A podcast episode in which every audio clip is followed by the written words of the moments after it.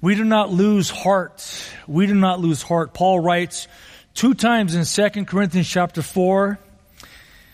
And what a great reminder for the church, his church, to stay faithful to the call of discipleship. And we know that we've been journeying through our series called Built for Discipleship. And we coined discipleship or defined discipleship here at Evergreen as being committed to intentional relationships that build Christ likeness. Therefore, we need to be intentional to evangelize. Evangelize. Because before anyone could become like Christ, they need to come to Christ first. So evangelism is a critical step in discipleship. And at Evergreen, we have formal opportunities for evangelism. We offer opportunities for local evangelism. With uh, Pastor Hugo Torres, we've been around the local neighborhood to show God's love and eventually invite people into the church family and, and invite people to relationship with Christ through the preaching of the gospel.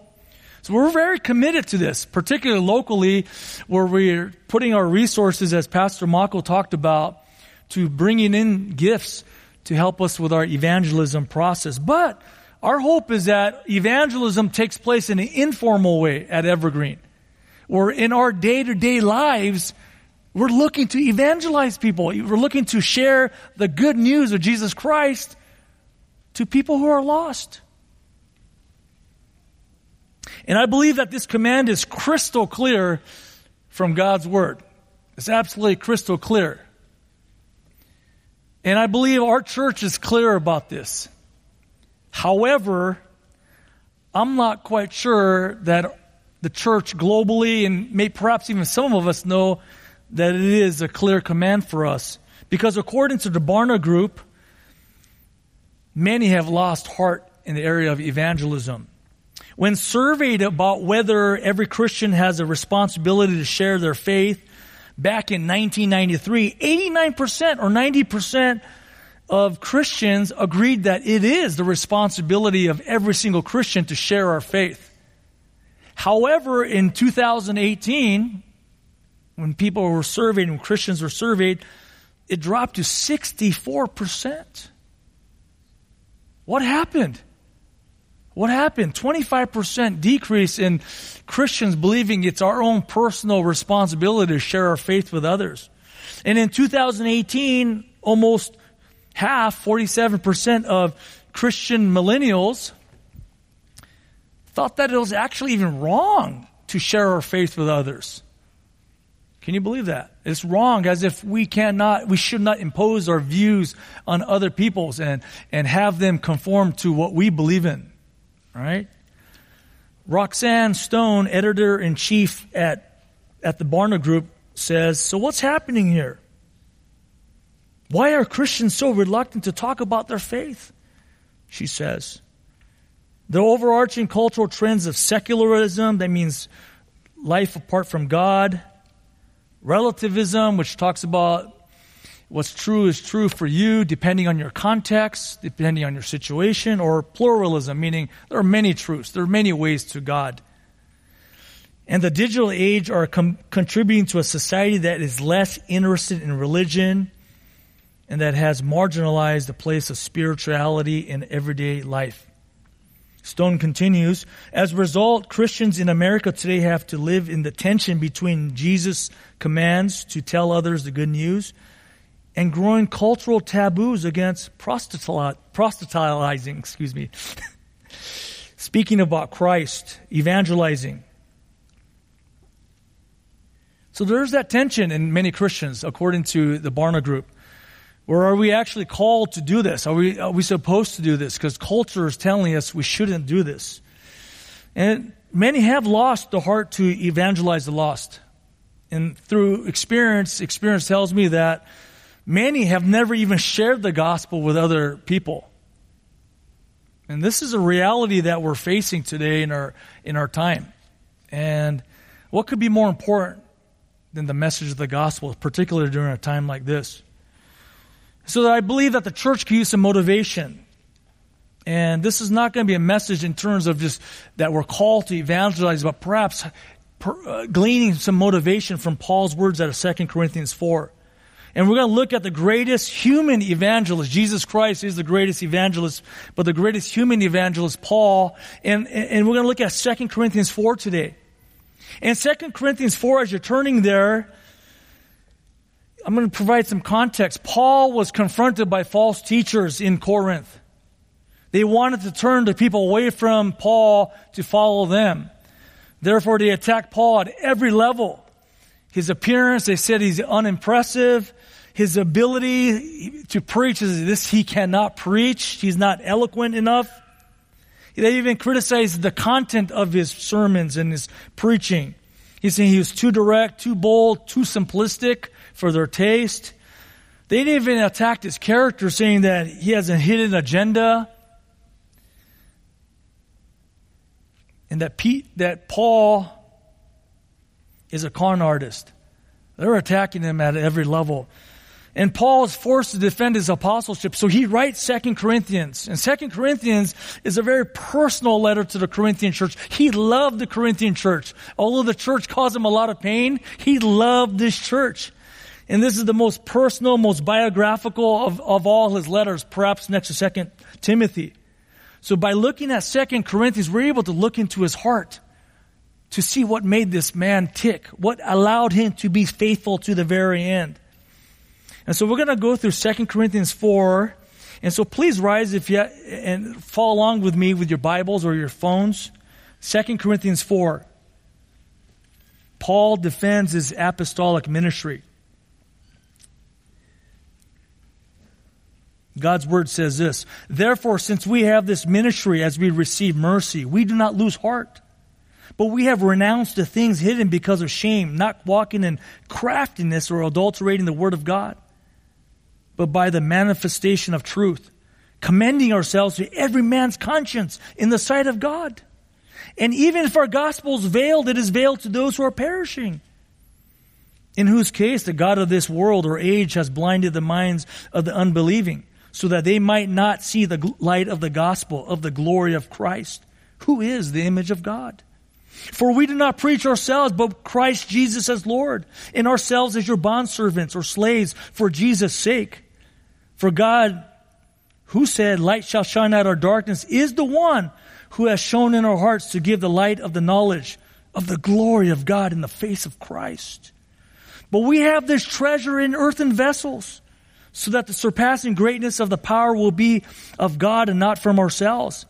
We are afflicted in every way, but not crushed, perplexed, but not despairing, persecuted, but not forsaken, struck down, but not destroyed always carrying about in the body the dying of Jesus so that so that the, bo- the life of Jesus also may be manifested in our body. For we who live are constantly being delivered over to death for Jesus' sake, so that the life of Jesus also may be manifested in our mortal flesh. So death works in us, but life in you. But having the same spirit of faith, according to what is written. I believed, therefore I spoke. We also believe, therefore we also speak, knowing that he who raised the Lord Jesus will raise us also with Jesus and will present us with you. For all things are for your sakes, so that the grace which is spreading to more and more people may cause the giving of thanks to abound to the glory of God. Therefore, we do not lose heart. We do not lose heart.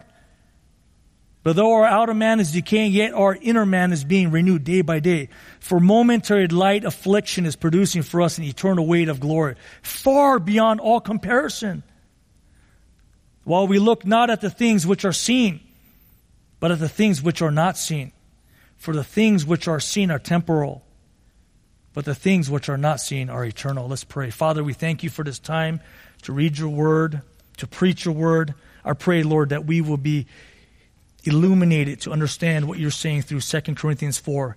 I pray for encouragement for the church family to be faithful evangelists. Thank you, Lord. In Jesus' name, amen. Please have a seat. Paul did not lose heart. Paul was a man on mission. Paul finished his race sprinting past the finish line. He did not crawl through the finish line. He sprinted past the finish line. And if you ask any of us, we want to finish strong. This is the goal of life on this earth. We want to finish strong. And Paul gives us his mentality in how to be faithful ministers of the gospel here. Verse 1, he says, Therefore, since we have this ministry, as we receive mercy, we do not lose heart. This ministry, what ministry is Paul talking about? Just jumping back a little bit to chapter 3, he's talking about the new covenant. How Paul was given the gospel ministry to preach the good news of Jesus Christ to save the lost. This was the ministry that Paul was entrusted with. This is the ministry his apostleship was based upon to preach Jesus Christ and Him crucified.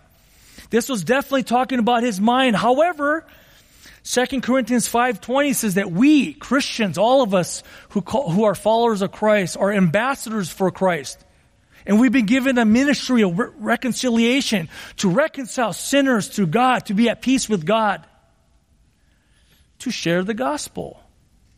So if we could glean from this section, although Paul's talking about his own mind and his own heart, there's a lot of application for us today. And he sees this ministry, gospel ministry, as a mercy. He knew he didn't deserve it.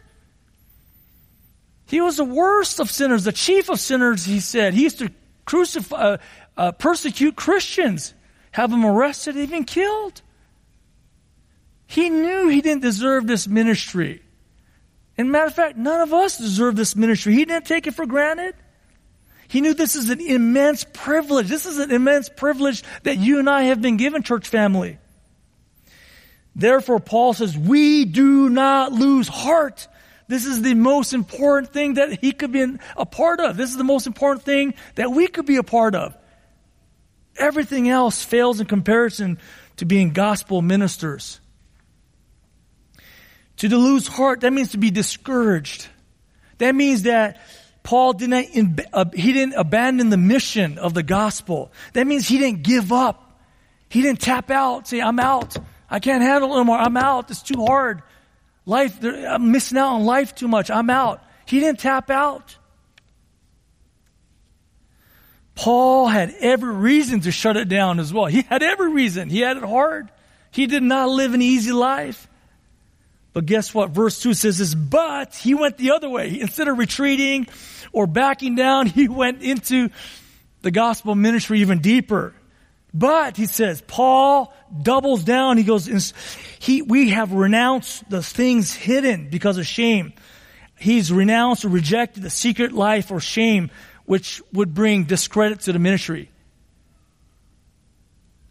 He walked away from these things. He turned his back on sinful ways. He turned his back from a sinful secret life. He didn't live a double life. He was who he said he was. He was a faithful man, not a perfect man, but a faithful man. He didn't walk in craftiness. This means that he didn't look to con people. He wasn't cunning and, and, and manipulative of people to gain influence and power, money as, as his opponents accused him of doing. And they also, he didn't adulterate the word of God. What does this mean? He did not water down God's word to manipulate people. This is exactly what the, the false teachers were doing. They're watering down God's word to manipulate the people. 2 Corinthians 2.17 says this, For we are not like many, there are many of them, peddling the word of God. Pawning off the word of God, using the word of God, giving half truths, misrepresenting the word of God to win the people over, tickling the ears of the people. This is what the false teachers are doing.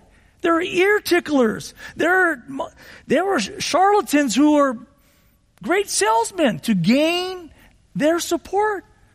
They're marketing themselves, Paul was saying. There are many of them. Today we have many ear ticklers. This type of preaching is still prevalent today where people will tell you what you want to hear. Sin and repentance, those aren't important things to talk about ear ticklers. But Paul refused to play that game. He, he said, I'm not going to play that game. And what was Paul's strategy then? He gives us this clear strategy right in chapter, uh, chapter 4, verse 2, right here at the end. Instead of adulterating or watering down the Word of God, what did he do? But by the manifestation of truth, commending ourselves to every man's conscience in the sight of God. What did Paul do? Paul's aim was simply to make the gospel clear and confronting every single heart and saying, now that you understand the gospel, what are you going to do with it? This is Paul's strategy, simply to make the gospel clear. That's his strategy. He didn't have this uh, uh smart technique. There was no fancy marketing plan. He didn't use anything else. He just said, okay, I'm going to preach the gospel. This is my plan. Let me turn to 1 Timothy, uh, 1 Thessalonians here. 1 Thessalonians chapter 2. He gives us more of his heart on his gospel strategy. 1 Thessalonians chapter 2 verse 2. But after we had, had already suffered, Paul suffered a lot and had been mistreated in Philippi, as you know, we, we had the boldness in our God to speak to you what? The gospel of God amid much opposition. For our exhortation does not come from error or impurity or way of deceit. But just as we have been approved by God to be entrusted with the gospel, so we speak. So we speak not as pleasing men, not as ear ticklers, not as adulterating the word of God, but God who examines our hearts. For we never came with flattering speech, as you know, nor with a pretext for greed. God is witness. Nor do we seek glory from men, either from you or from others. Paul was simply trying to preach the gospel. That's what his goal was. That's what his mission in life was. Let me read to you what uh, David Garland writes. David Garland is a commentator on Second Corinthians. Paul, he writes, he commends himself by laying out the gospel plainly for everyone to judge for themselves, conscience, to their own conscience. He insists that unlike such con men, he did not adjust, water down, or tamper with the gospel to stroke his listeners' egos to avoid ruffling their feathers. He is not a flatterer using God's word only to delight the audience and bewitch them with enchanting interpretations that never question their conduct or character. Paul was preaching the gospel is, is, what David Garland says. This is what he relied on. And the reason why I take so much time on Paul's focus is this. This is our role. This is exactly what you and I have been called to do is to proclaim the gospel. The gospel message of Jesus Christ. And how was he so motivated to be faithful to gospel ministry? This is where we're going to extract three truths from this chapter to motivate us. To motivate us to simply proclaim the gospel message, to simply fulfill the role that God's given us. So we're going to extract three truths from Paul's heart here that will motivate us. And I want to give you these three points ahead of time. We do not lose heart because we trust in God's predetermined plan. That's verses 3 to 6 because we trust in God's predetermined plan, plan. Verse 3 to 6. Point number two, we do not lose heart because we trust in preserving power, God's preserving power, verse, verses 7 through 15. We trust in God's preserving power. And thirdly, we do not lose heart because we trust in God's permanent promises. Permanent process, promises, verses 16 through 18. Okay? This past Tuesday, my children and I were in Inglewood, and we walked up to a car and a, and a driver that we didn't know. He asked me, What's your name? I said, Rocky. He said, Come on in.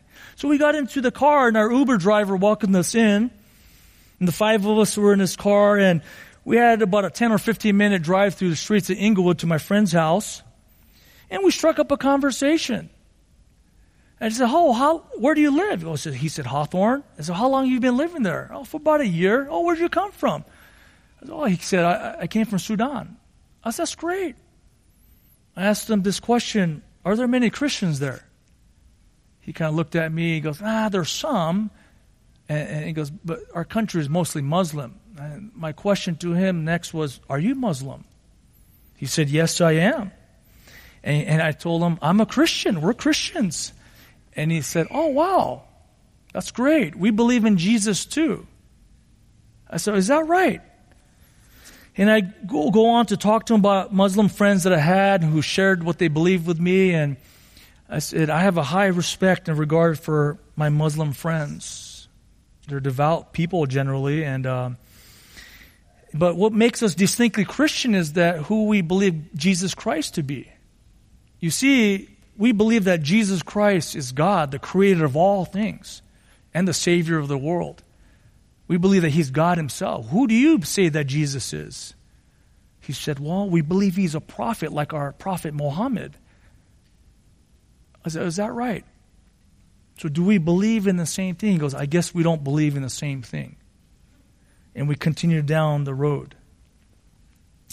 And as we spoke there, uh, it was a really good privilege, great privilege for me to be able to speak to him. My children were in the back seat, just listening on. It was silent, other than he and I talking, and other than his radio going off. And I thought to myself, do I share the gospel with him? We we traveled down this road already. Do I share the gospel with him?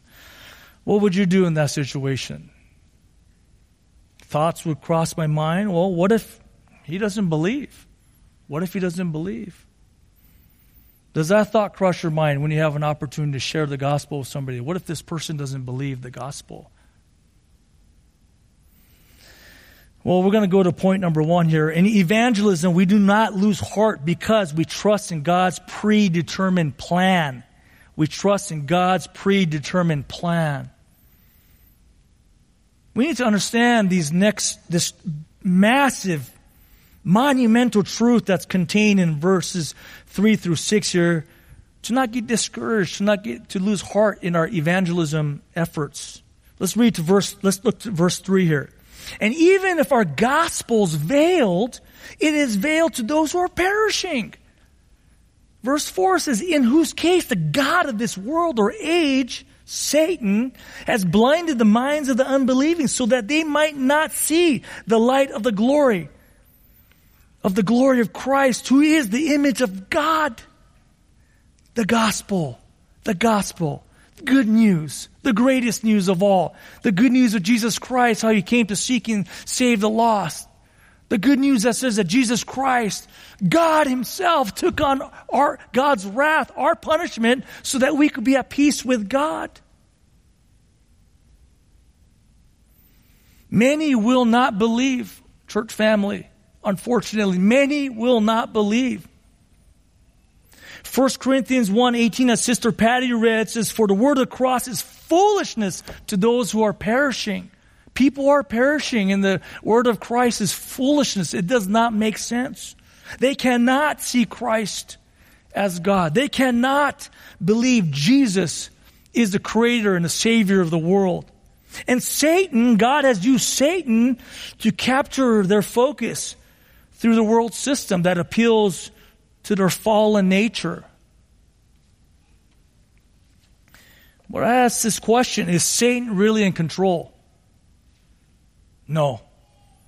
Satan is not in control. John 12 40, Jesus quotes Isaiah the prophet as Jesus speaks. He, the Father, has blinded their eyes, and He, the Father, has hardened their hearts. Jesus says it's God who actually blinds the eyes of the lost and hardens the heart of the lost. Martin Luther, as I've quoted before, says even the devil is God's devil. God will use Satan to fulfill his plans. God is in control, church family. God is sovereign. God is in control. Therefore, Paul knew to focus on his own role, not on God's role. Paul was focused on his own role. And as verse 5 says, For we do not preach ourselves, but Christ Jesus as Lord, and ourselves as your bondservants or slaves for Jesus' sake. Paul focused on his role was simply to preach Jesus Christ and Him crucified. This is where we need to focus in on. We need to trust God to do His work and trust, and, and trust what God has told us to do is enough preach the gospel, tell people about Jesus Christ. And after we proclaim the good news of Christ, you know what we do next? We pray. We pray. We pray for a great miracle.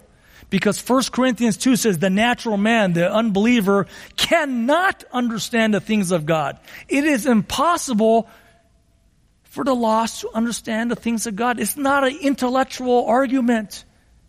It's not just, if I could just explain it in this way, he or she will turn to Christ. That's not it. It's a supernatural work. In essence, we're praying, church family, for a greater miracle than feeding the 5,000. We're praying for a greater miracle than walking on water. We're praying for a greater miracle than giving sight to the blind. We're giving, we're praying for a greater miracle than Jesus raising Lazarus from the dead. This is an incredible miracle that we're calling on. And Jesus says that the Spirit needs to give rebirth in John 3. The Spirit must have, give people rebirth to be able to be new people in Christ. This is the work of the Holy Spirit. Church family, we do not save one person. This is completely up to the work of God. That's His job. Our role is to simply proclaim the message of the gospel. And how does God do it?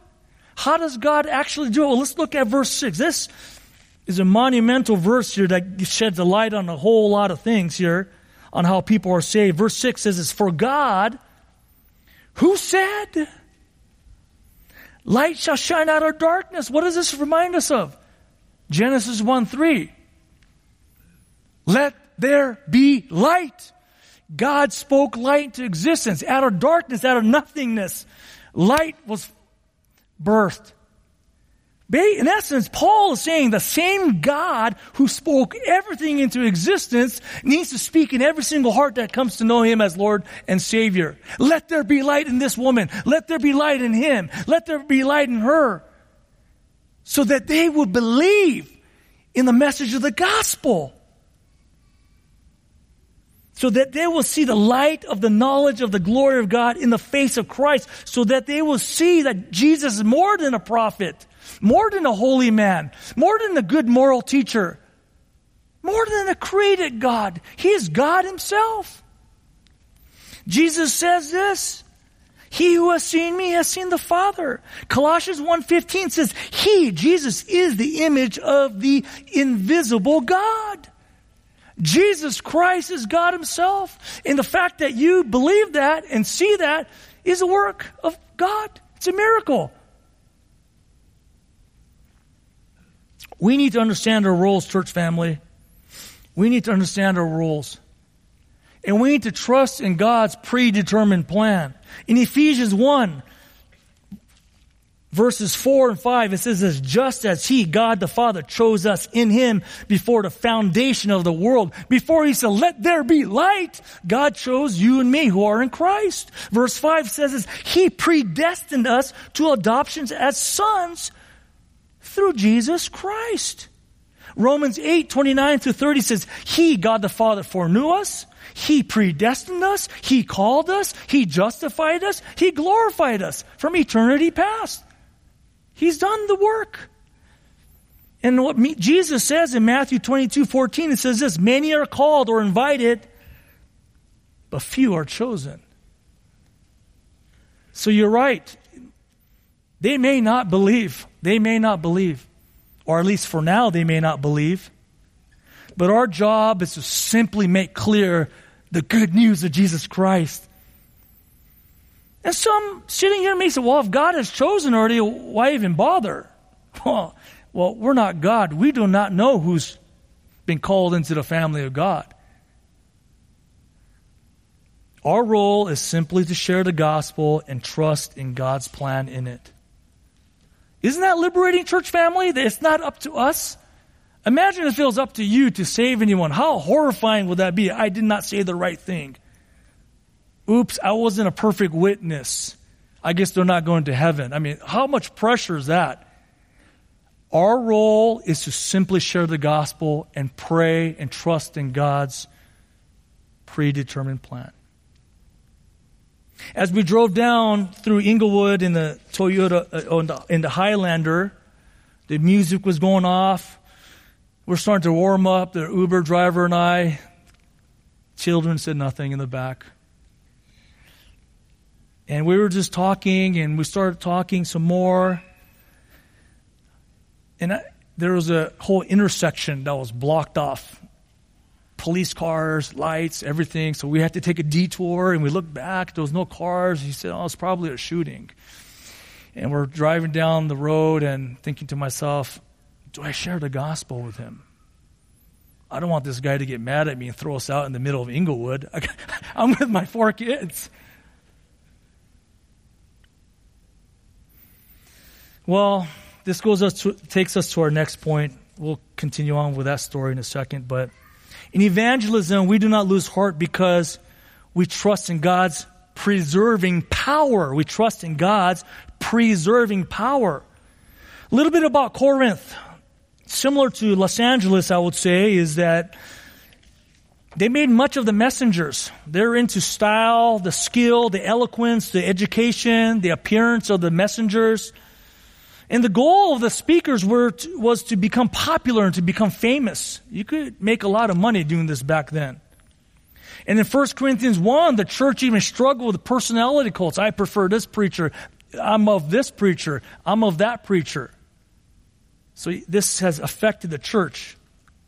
But Paul contrasts this whole mentality that the Corinthians had in this very next verse, in verse 7 here. But we have this treasure in what? We have this treasure in earthen vessels. Treasure, what is the treasure? It's the gospel. There it is again. The central theme of this whole chapter is the gospel. This treasure, this deposit of priceless value, the most essential, most necessary message for any man, woman, or child to hear the gospel is contained in what?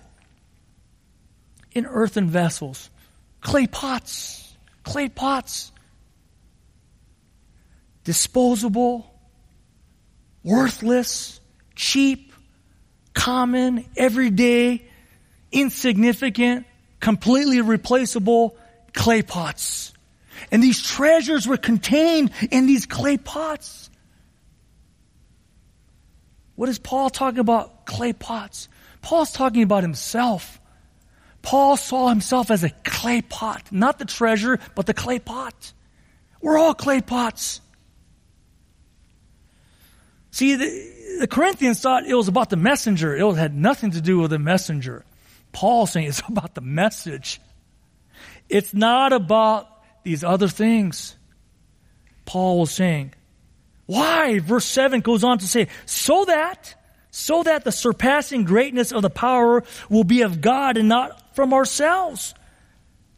So that people can't say, oh, it's because of that guy. He's such a gifted man.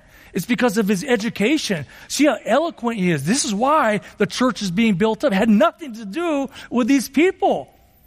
Paul was saying God uses in, in, insignificant things in people to build up his church. 1 Corinthians 27 to 29, as Patty read, but God has chosen the foolish things of the world to shame the wise. God has chosen the weak things of the world to shame the things which are strong. And the base, the normal things, the despised things of the world, and the despised, God has chosen the things that are not, so that he may nullify the things that are, so that no man may boast before God. This is about God. This is about God's glory. So no one could point to any human as being the, the answer for why the church is growing. It's about God. It's always been about God. It's about God's power. It's about God's power. And clay pots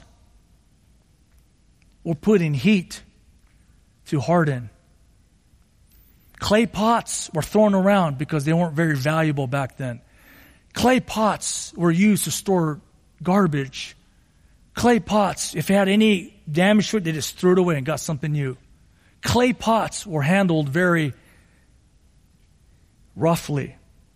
And verse 8 and 9 talks about the platform that clay pots are given.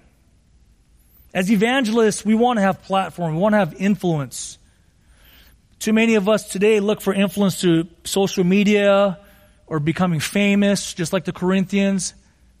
But the clay pots that Paul is talking about has, has been given a platform. Every single one of us have been given a platform. Verse 8 says this We are afflicted in every way, but not crushed. Perplexed, but not dis- despairing. Persecuted, but not forsaken. Struck down, but not destroyed. Paul's talking about suffering.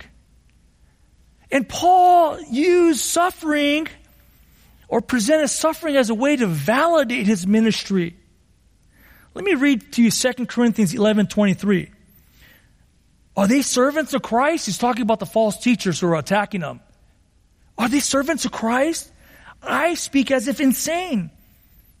I more so. In far more labors, in far more imprisonments, beaten times without number, often in danger of death. Paul is basically refuting the false teacher's claims that Paul, see how Paul's suffering? See how that invalidates his apostolic ministry? See, God's favor is off him. That's why he's going through these hard times. That's what the false teachers were saying about Paul. And Paul's saying something different. Paul's basically saying his suffering validated his ministry. I mean, he goes on to say he was beaten three times by rods. Five times he received 39 lashes from the Jews. He was whipped 39 times. He suffered shipwreck three times. He was stoned. He was in constant dangers of, from the Jews and Gentiles, robbers and false teachers. He was in danger in the city and in the wilderness. He was endangered by the river and in the sea. Oftentimes he went without shelter and food. Paul understood suffering. And he did not lose heart throughout all of it. He remained hopeful to his mission. Think about the suffering that you're going through right now. At work, perhaps. People are not kind to you. Perhaps at Christmas dinner last night, you have a sister or brother, uncle or aunt who's not very kind to you because you're a Christian. Perhaps business partners have cheated you of profits that you deserve. Perhaps friends have abandoned you because you talk too much about Christ. Well, Paul knew that his suffering was a platform to demonstrate God's power.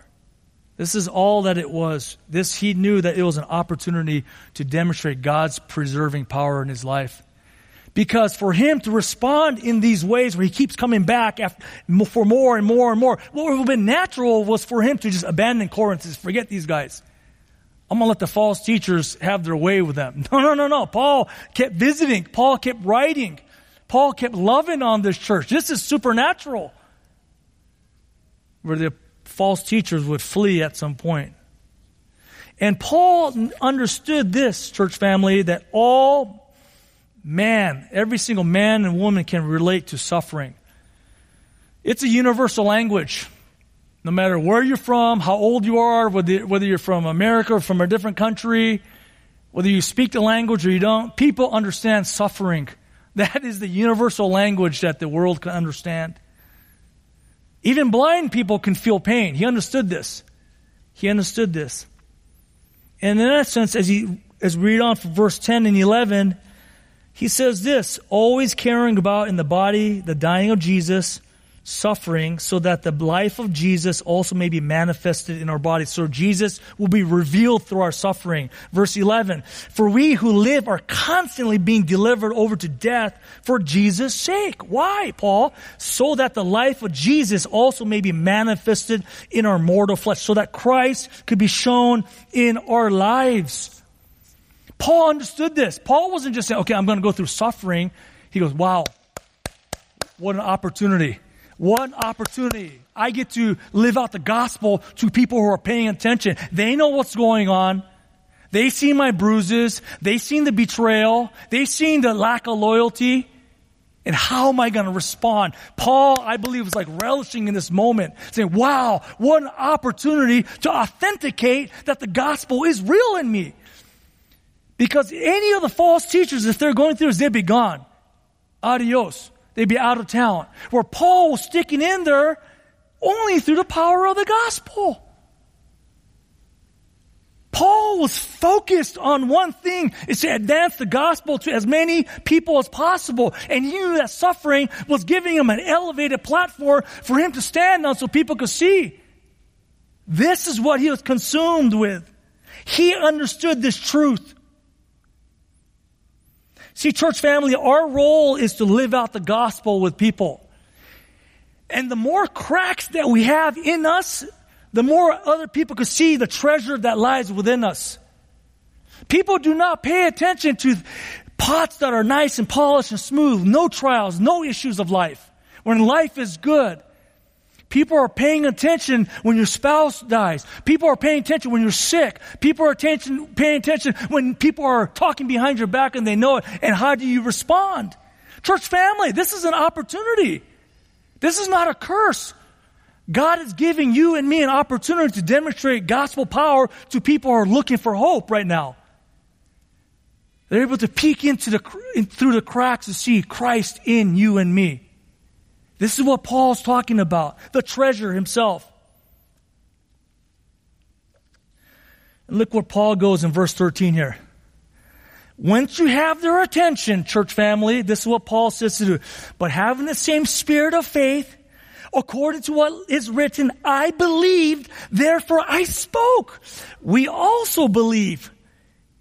Therefore we also speak, knowing that he who raised the Lord Jesus will, will raise us also with, with Jesus and will present us with you. When you have the attention of the people, simply tell them what you believe. Paul saying, simply tell them what you believe. Do you actually believe, church family? Listen now, this is an important part of the message. Do you actually believe that Jesus is God? Do you actually believe that Jesus became a man?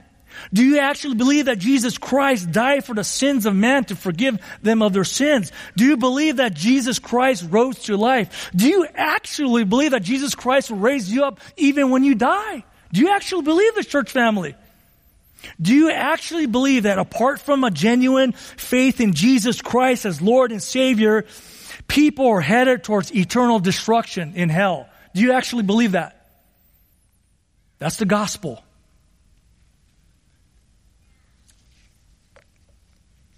Going back to Inglewood,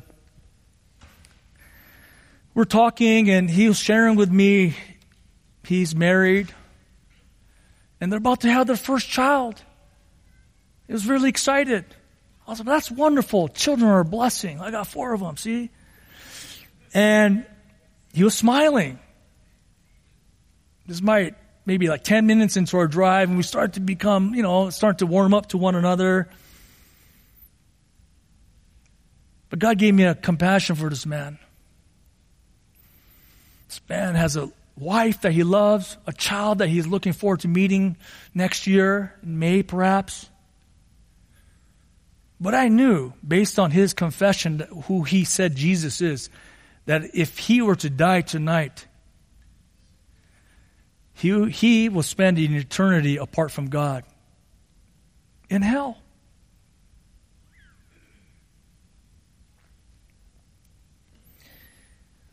I said to him,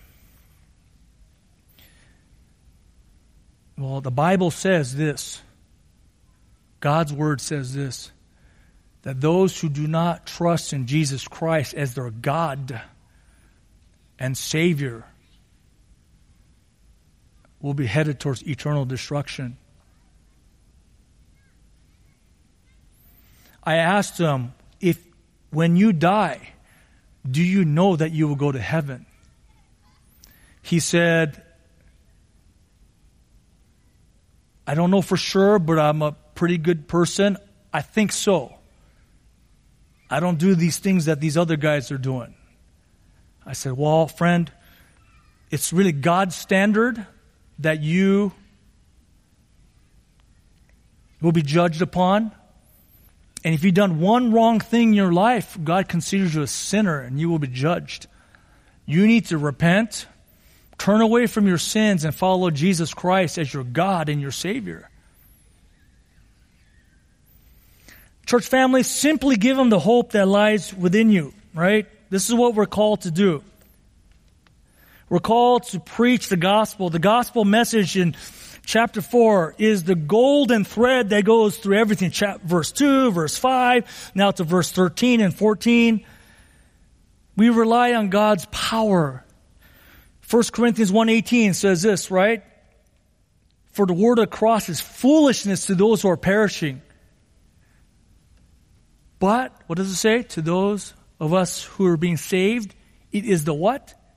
The power of God. That's right. Romans 1.16 says this, For I am not ashamed of the what? The gospel. For, of the gospel. Why? It is the power of God for salvation to everyone who believes. To the Jew first and also to the Greek. By just simply proclaiming the gospel, you're relying on the power of God, church family. You're trusting in God's power. The gospel is, is called the power of God to save. And perhaps you're sitting there right now, and I've been told this before. I said, Rocky, even on evangelistic events, Rocky, uh, do you need to talk about hell? Could, could, that might be offensive to the people here. Other people have said to me, Do you need to talk about hell in other settings? And why else would they turn to, the, to Christ as Lord and Savior? Apart from judgment, there is no gospel. There's no partial gospel. Let me just give them this installment right now. If you're going to preach the gospel, it's the good news, which is highlighted by the darkness of the bad news. Sin and judgment. Radiate the glory of the gospel, the need for the gospel. Otherwise, you would not go to the oncologist if you didn't have cancer. You, you don't have to go there. Jesus is the doctor who heals our spiritual sin. Church family, we have this gospel tract that Pastor Hugo Torres developed for us as we, to help us as a tool to evangelize our local community. And he starts off with God. God is holy. God is holy, and He's the creator of all. And then goes into this that man is guilty, for all have sinned and fall short of the glory of God. All of us, like sheep, have gone astray, and it talks about the wages of sin is death, hell. Then it moves on to Christ, the Savior. God Himself took on human skin. And it says this in 2 Corinthians 5.21. For he made him who knew no sin to be sin, that we might become the righteousness of God in him. And then it finally goes into the response. Sinners must repent and believe the gospel. Now you may be asking me, Pastor, do we need to speak these things? Can I just live it out? Can I just love on people well? Yes, that's an important step. But Romans 10 says this, 10 13. Whoever will call on the name of the Lord will be saved. Praise God. But Paul puts up this, the issue. How then will they call on him in whom they have not believed? How will they believe in him whom they have not heard? Words. How will they hear without a preacher? Jumping down to verse 17. So faith comes from hearing and hearing the word of Christ. So church family, absolutely it's necessary to use words. Absolutely live it out. Absolutely love on people. But the reason why we do that is to eventually climax with sharing the gospel. Finally, let's finish up with our last point here briefly. In evangelism, we do not lose heart because we trust in God's permanent promises. We trust in God's permanent promises. Paul says this, verse 16, therefore we do not lose heart. There it is again. We do not surrender we do not retreat. We do not give up. But though our outer man is decaying, yet our inner man is being renewed day by day. For momentary light affliction is producing for us. That wasn't light affliction that he was going through. But he calls the light affliction is producing for us an external, eternal weight of glory, far beyond all comparison. But he says this, compared to the treasures that are waiting for him in heaven, these light afflictions are nothing. Kent Hughes writes, along, uh, alongside Paul's hope in future resurrection was his hope in future transformation. He did not lose heart because his old sinful man was wasting away in blessed deconstruction while his new self in Christ was being renewed day by day. He knew he was being renewed day by day. And he looked forward to his final transformation at Christ appearing. Church family, we, we are going to be like Christ someday. We're going to be in heaven someday. We're going to be glorified with him someday. See, we had this saying when I was coaching, you know, see a little, or excuse me, see a lot, see a little. See little, see a lot. Meaning if you see everything, you don't see anything. Meaning if you're focused on one thing, you see a lot. Bad players are distracted. Bad, bad players are seeing the fans, seeing other parts of the game that don't pertain to them. Good players are locked in. This is my key. I'm looking at his hip. He moves this way. I'm going to step my left foot, counter step, and this is what I'm going to do. It's all built in. Good players are focused on the right things. And Paul owned supreme focus, and he was highly motivated because of this. He focused in right here in verse 18, while we look not at the things which are seen, while we not, we do not focus on the things which we see, but the things which are not seen. For the things which are seen are temporal. Earth is temporary, church family. But the things which are not seen are eternal. Paul had his focus on eternity. This is what motivated him no matter what was going on. He said, For to me, to live is Christ and to die is gain. Didn't he say that? So if our eyes are all over the place today, primarily on the things of this world, we see a lot and we're distracted. If job security is the most important thing in your life, you're not going to let it be known to your coworkers that you're a Christian, that you're a Christ follower. You're not going to be looking for opportunities to advance the gospel. If finances is the most important thing, you're not going to make decisions that's going to cost you financially. If popularity and, and, and the fear of man is what drives us, we're going to be pleasing man instead of God. If peacekeeping is the most important thing to us, at that New Year's Eve party, when you see your relatives, you're not going to talk about Christ. You're going to talk about something else. However, I'm super encouraged to hear so many things. I want to give you encouragement from what I hear. Church family, I'm encouraged to see how people are trying to build relationships with people on their teams, in their gyms, with their teammates, with their coaches. I'm encouraged to hear of young people inviting people to Christian club and to church. It's been awesome to see that. It's nice to see people praying for one another. But, church family, remember Paul's words. We preach Christ as Lord. Take the next step, church family. Take the next step. Work to that point where we're talking about Christ and the gospel. Give them the treasure. Give them the treasure that you see that we believe in. And let's not lose heart. Let's pray. Father, I thank you for this time to preach your word. Thank you for Paul. Thank you for how he is able to show us his heart, Lord, what kept them motivated. Thank you that your plans are clear, that you are the one who decides who is in your kingdom. Thank you, Lord, that your power is what preserves us in hardships and we believe in the power of the gospel which saves people unto salvation. Thank you, Lord, that your promises are good and you will keep us into eternity. And you will conform us into the image of your Son. Lord, I pray these things will motivate us to be faithful to minister the gospel message of Jesus Christ. Father, let us not lose heart. Let truth reign in our hearts and our minds so that we see you and eternity greater than the things of this world. Father, take us into heaven, Lord, into Revelation 5, where the angels and the saints will be singing, Worthy are you to take the book. Worthy is the Lamb. Worthy are you who called every tribe, every tongue and nation into the heavens. I pray, Lord, that our minds will be captured up into glory. And Lord, I pray, Lord, that you allow us to remain faithful to the gospel.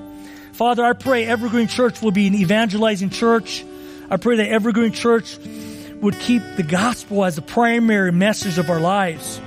And that everything that we do will be to parlay that to preaching the message of the gospel, the good news of Jesus Christ. So thank you, Father, for this immense privilege. None of us deserves this. What a great mercy this is. Help us to cherish and steward this opportunity well for your glory so that more people will sing praises to you, Lord. Thank you, Father, for this immense privilege, Lord. I pray that we would commit to proclaiming the gospel to as many people as you led us on this side of eternity before we see you in heaven, Lord. I pray by your spirit, by your grace, we will be obedient to you in this way. I pray these truths will grip our hearts so that we see you. And in that day, you will say, well done, good and faithful servant. Help us to be faithful to you, Lord. Thank you, Lord. We want to do this. We want to do this, Lord. Thank you, Lord. In Jesus' name, amen.